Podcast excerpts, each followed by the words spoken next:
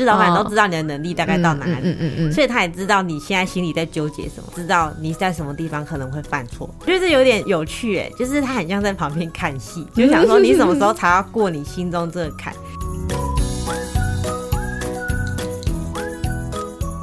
Hello，大家好，欢迎收听研究聊心事，疗愈你的心理事，我是研究生喜喜。节目里会与你分享各类书籍，并找出如何面对研究所生活与解决生活上各种疑难杂症的方法。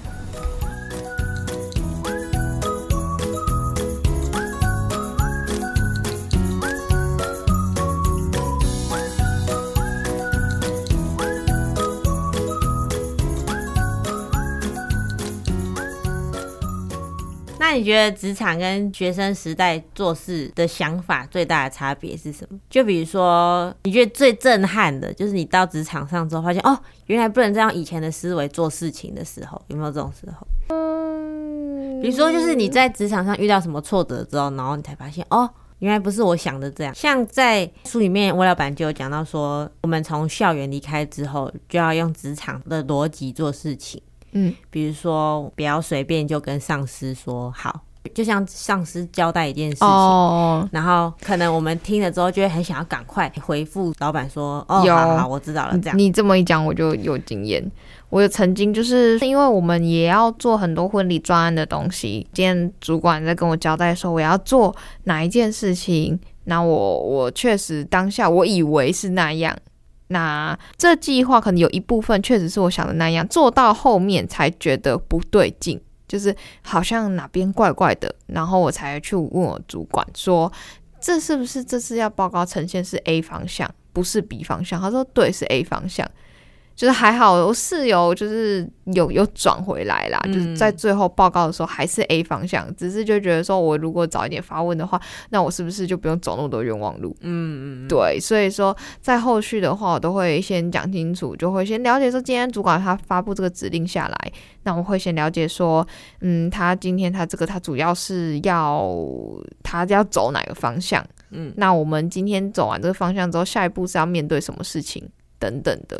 这件事情我觉得就有点像上课在问问题一样，嗯、就是听课的时候或是听演讲，然后通常后面都会有一个 Q&A 时间。但是如果我在上课或是听演讲的之间，或是之前没有先做准备的话，嗯，没有边听边想，嗯之类的，嗯、然后等到那个时候就会问不出问题，对，就很像主管在交代事情，哦、然后听完之后就没办法马上想到说啊。主管交代这个的时候，可能有哪些东西没有讲到，然后我应该要马上问他的方向是什么，像你刚才说到那些，然后问问题的话，可能就是刚刚演讲的时候里面说了什么，然后在演讲之后可以马上提出问题。其实我觉得这这个是有点类似的事情，这样，嗯，觉得我自己在看这本书的时候，我是有这种感觉。就是在上课提问的这个方向，跟在主管交代事情有点像。嗯，其实我们不能只有听而已，我们也要同时要脑袋要思考吧。为什么主管是这样发布任务？嗯，那跟我们现在做专案有什么关联？在这个专案之中，他是扮演着怎么样的一个重要的角色？这个任务会影响到什么东西？就是必须要去环环相扣去去思考。不是说哦，今天好，这个任务完成好结束，嗯，然后等下一个指令。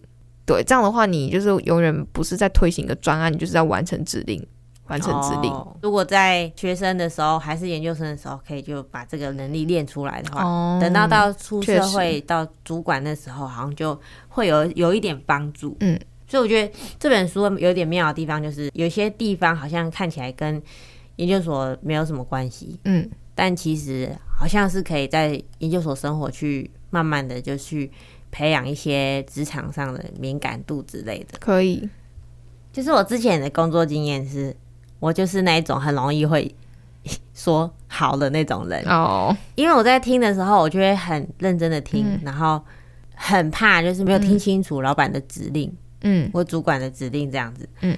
然后就会很认真的听完，然后听完就会想说，嗯，好，我要赶快执行的这样子，嗯、所以就会在当下就会说好这样，嗯，就有点像是在上课或听演讲的时候一样，嗯、会太认真、太专注在听那个内容，嗯，然后就没有去一边思考说有什么东西是呃没有提到的，嗯，在上课或是在听演讲的时候，可能讲者或老师没有提到的部分，嗯，等于就是没有去融会贯通啊，嗯，举一反三，对，嗯，我觉得这也是在书里面魏老板要讲到的一个一个蛮重要的点。嗯，就是学会举一反三这件。他有时候如果 功力还没有到那么强的话，可以先不用到举一反三，就是我们可以重复一次主管或是老板提出的要求，嗯嗯嗯，然后老板如果听到，就会补充他觉得哪里他没有讲到的部分，嗯，然后这也是一个方法。嗯，书里面还有讲到，魏老板有说。老板看的是成效，不是时间。没错，我觉得这件事也是跟学生观念很不一样的地方。就是在学校的话，我们可我们可能会觉得说，我们花很多时间在上面，嗯，那我就是有在认真哦。嗯、但其实老师还是会看你，如果真的太不认真，他还是会给你不好的成绩。嗯，但是基本上只要你有给出去，然后水准不要太太差，对，就会得到不错的回馈。但工作上不是这样，工作上就是。不是只有做完而已，要做好，而且还要又快又好。对，那个才是老板。这个这个其实我蛮有深刻体悟，也 不是深刻体悟，就是你知道刚入主职场的时候，就是太想要把事情都做好。对，所以说你可能在交办一件事情上，你就会花比较多的时间去做。对，但是出来的成效的话呢，是也不错，但是可能花的时间太多了，因为。我有时候也会询问主管呐、啊，又或者是我们在绩效考核的时候，我也会询问说，哎，那我这边的话，我是有什么在工作上可以进步的地方？那这边主管也会给我建议说，就是会建议我在工作上的话，可能有一件事，可能某一件事情，你花费时间要去设定它的完成的时间是怎么样？对，就你不能花太久的时间在一件同一件事情上面，或者是纠结太久在同一件事情上面。所以说我后续就是有调整啊，因为原本我就是有想说，哦，工作越来越多，那我很努力啊，我每天都加班那么多，对啊，都时间，然后回家就很累，那我可能假日有时候也会在处理工作上事情，但我发现说啊，其实人一天的专注力跟精神力是有限的，对，那我如果这样长时间这样下来的话，我就发现说自己没有办法，就是因为身体一定要是你。高度的强度之后，你要让它休息，你才能再进入另外一个强度的工作。你不能让它一直处于一直在工作的状态，这样你身体都没有办法休息。所以说我后来的话，就是有调整去调整那个状态，就是逼迫自己，我今天我就是一定要准时下班。那我就是在有限时间，我必须要完成什么样的事情，我把我的要完成的事情分优先顺序，把它去完成起来。对啊，那这样的话就是发现说。嗯，这样在完成一些专案啊，或者是时间分配上，或者是自己的精神状态都比较好一点。嗯嗯。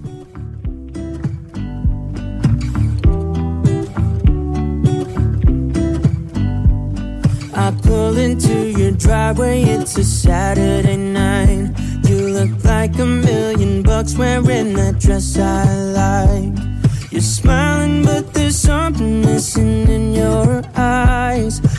I can tell that you have something on your mind.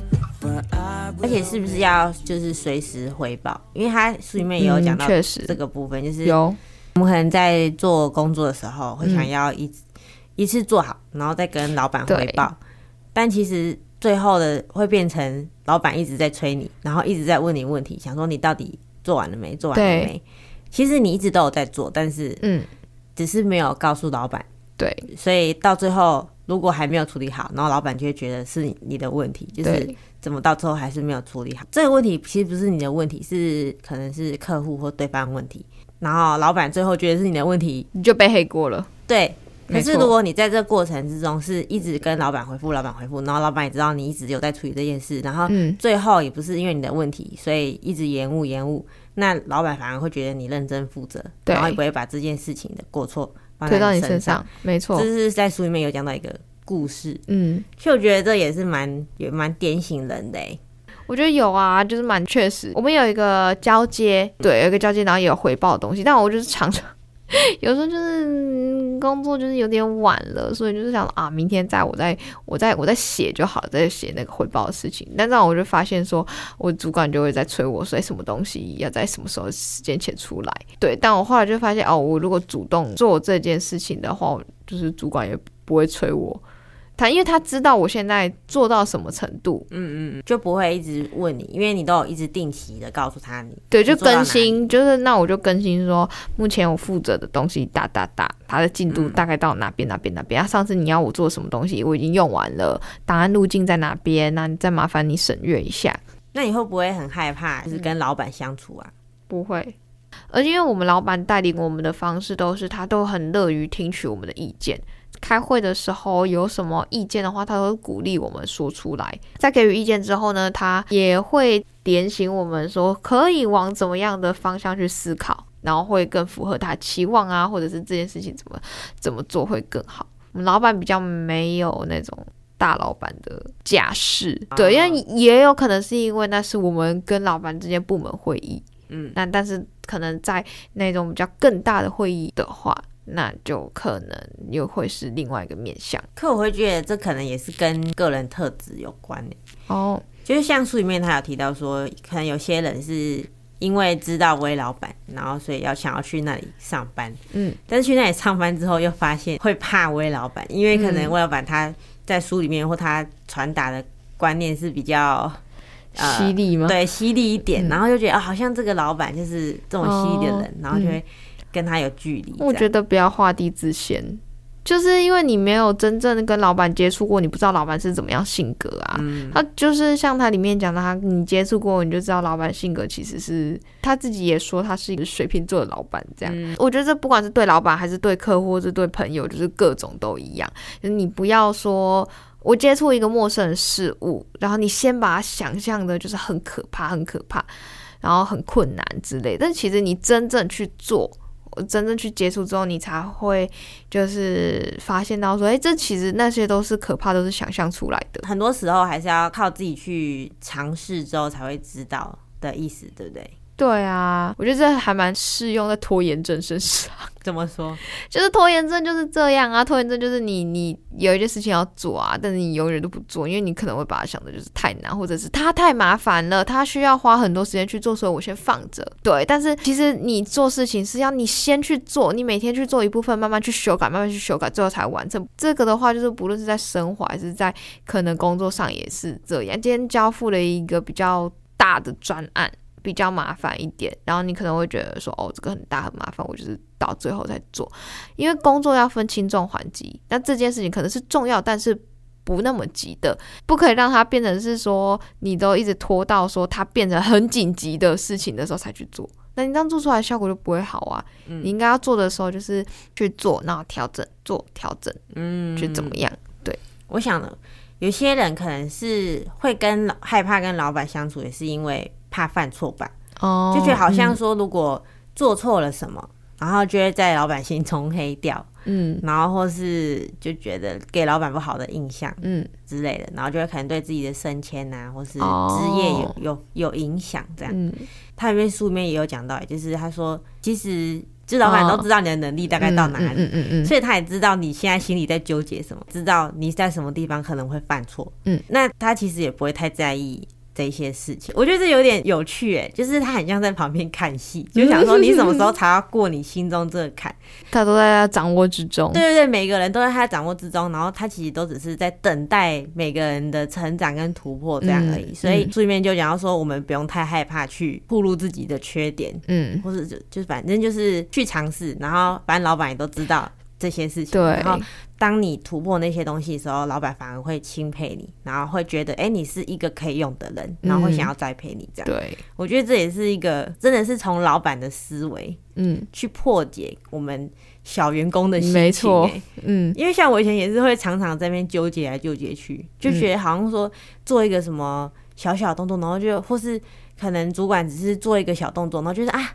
是不是我刚刚做了什么？Oh, 然后他觉得我那样做很不 OK，、嗯、然后他才会有那样表情。嗯、但事实上就是他只可能是因为别的事情心情不好之类的啦。反正就是他根本也没有想那么多，而且他也不会因为你这些事情，然后就就觉得不理你，或是不把事情交给你做这样子。确实。看完这本书的内容之后，嗯，在这点上面对你的工作有什么启发吗？好像还好，因为其实你一开始就没有很害怕老板这件事，对，所以好像没差，然后还好哎，对，就觉得你会觉得说，反正就是做就对，然后再去慢慢修正。嗯，可能一开始面试的时候，我们老板就是像我们现在这样，可能还近一点，就我坐这边，就他这边，然后就开始聊天这样。嗯嗯，对，所以可能一开始就不比较没有距离感，而且我知道一开始我就知道说他要的团队是怎么样，他想要招募什么样的人。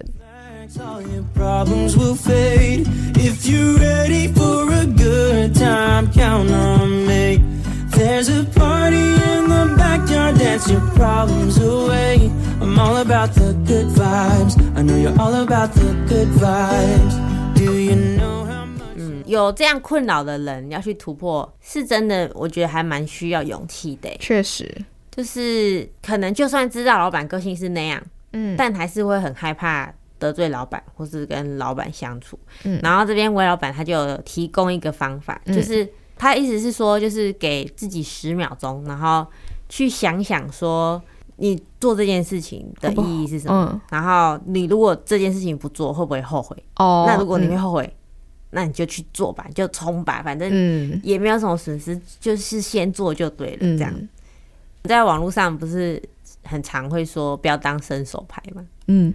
然后在职场上，不是也会有一种说法，对，不要当伸手牌。老板要的是解决问题的人，不是丢出问题的人。你有遇到过怎么这种情境吗？嗯、一开始遇到这个情境的时候，你也会就是可能会不小心变成伸手牌吗？在做专案的时候，我我有比较不清楚方向。那我一开始以为的是说，我做完之后呢，呈报给老板，老板会给我方向，会跟我说这个专案要怎么走。但我发现说，老板他后来的话都是引导我们思考，你觉得要怎么走？他里面有讲到，好的话呢，是你提出两三个方案让老板去选择，然后每个方案你有不一样，你有对他们有什么样的想法？那我可能一开始的话会变成是说，好，那是决定方向，那我提出了这个 A 的方式，至少我就是有提供，然后也会询问说，诶，那这样的方向如何？那后来也发现，老板他们也会看我们提出的东西去决策，说他的东西。所以说，我们也不能只提出一个而已，要可能提供两三个。好，我今天提出这三个，但我觉得第二个方案会比较好，也比较建议，因为呢，怎么样的什么样的原因？那看老板这边觉得怎么样？那或许说老板有不一样的见解啊，他可能觉得说，哦，B 方案很好，但是我们也可以采用 C 方案的某个什么东西加进去。A 方案的什么东西再再加进去，直接完全实行魏老板里面的说法。没错，我跟你说，魏老板就是我，就是每天每周三就是会准时的收看这样。我现在开始帮 开始对魏老板的 big fans。那你有发现自己因为什么个性的问题，然后导致在职场上产生什么困扰吗？有，我发现我很爱钻牛角尖。哦，不要讲钻牛角尖，容易顾虑太多。事情是一体两面的，对。那你你可以一方面就讲说我是细心，但是细心太多的话，就变成顾虑太多，导致拖累进度，嗯，就是我的效率会变得不好。所以今天这件事情，因为我想要把它做好，然后我就会觉得说，这样到底选择 A 会造成什么样的结果，选择 B 会造成什么样的结果？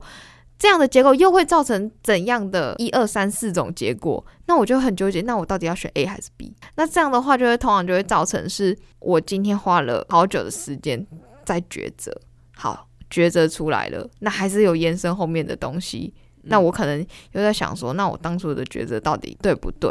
所以说，后续我就改变心态，想说，嗯，反正都会延伸问题，先选再说。又或者是要给自己一个时间，因为我主管有提醒说，哎，可能就是说，嗯、我知道就是你可能比较细心一点，但是我们可能在某些东西上，你可能要给自己制定一个时间，就是不要花太久在钻研小事情上面。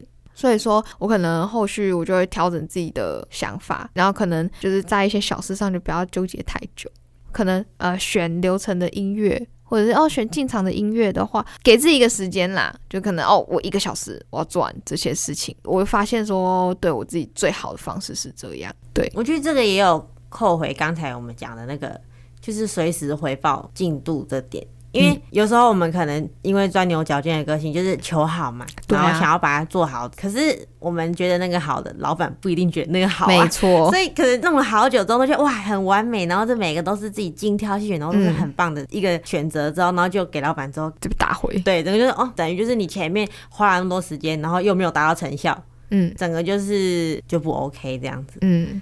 因为他书里面就是有讲到说，我们可能职场上遇到问题，然后就会不停的换工作。嗯，但是为什么会一直换工作？其实不是职场问题，可能是本身个性的一些小缺点。嗯，然后会导致工作上的缺失。比如说，可能本来就个性比较没有那么细心。嗯，然后所以会一直出错。那这样不管你换哪一个工作，你都还是会因为你的不细心而一直犯错。对，他这边就提供我们一个想法，要先去面对自己的缺点。对，就是先去认识自己，说我到底有哪些个性上的小缺点会影响到工作的，嗯，嗯，然后去直面它，然后去改善它，直球对决，这样才会改善工作上的问题。不然如果一直换工作的话，其实也不会解决任何问题，对，因为问题就不在工作上面，没错，在自己身上。嗯。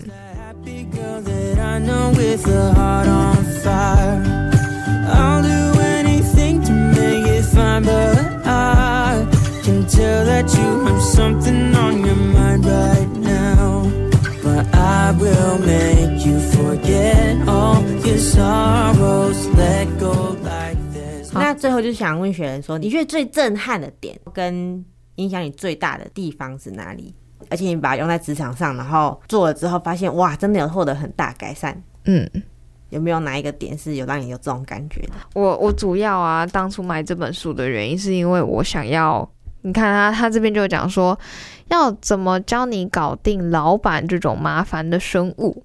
但我我没有说我老板麻烦哦，我只是想要了解老板的思维是什么样子，所以我觉得它就是帮助我比较大的一点，就是它里面就有讲到啊，你要先搞清楚你老板是属于哪一种类型，你要先了解他的价值观，他是属于做事比较快的，思维比较快的，还是他是比较想要遵循一些规则的。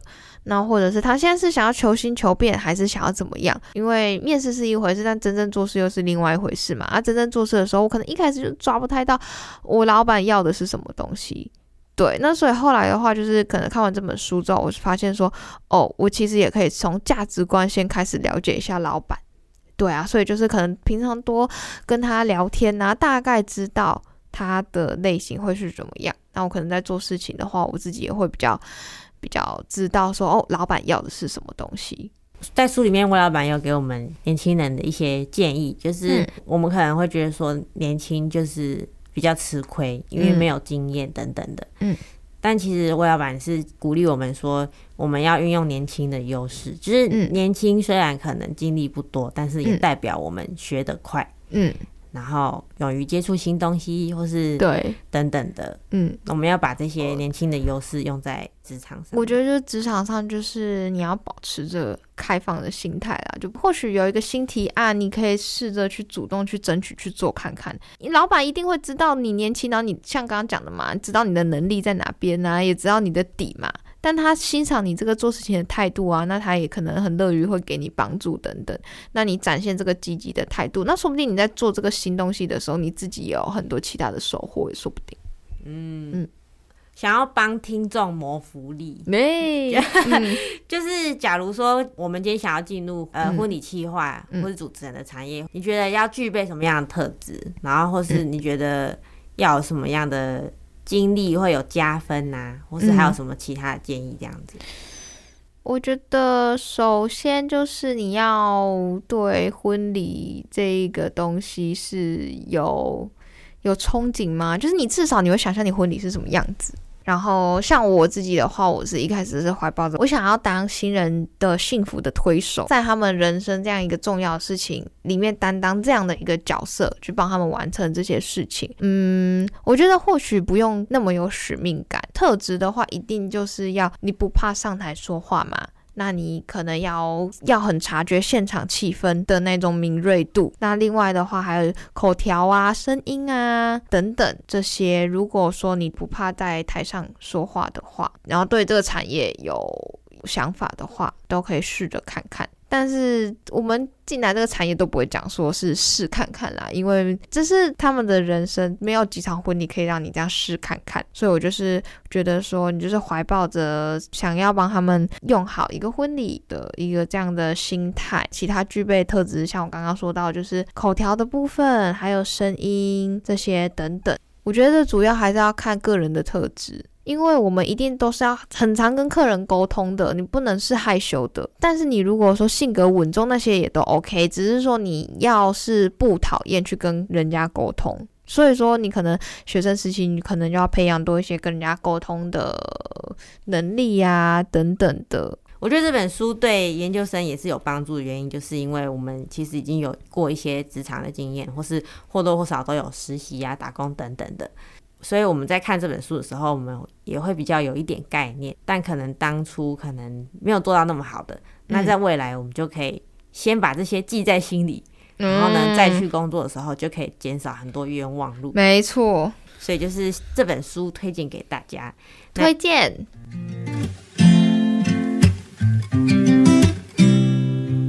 好，那今天真的是非常感谢雪人来到我们的节目。好，谢谢大家。婚礼有雪人，幸福来敲门。雪人把这份幸福喜悦分享给你们，也祝福每一位研究生进入职场都顺顺利利啦。果然是非常专业的主持人。以上是今天的节目内容，希望本集的节目对你有所帮助。每周三晚上八点，研究聊心事，准时疗愈你的心理事。我们再会，拜拜。back in when I began to get myself together again. You are back once more, like everything's the same. I tried to build my walls up, but you're taking them down. It's tearing me apart, I can't pretend. Now I have to get over you again.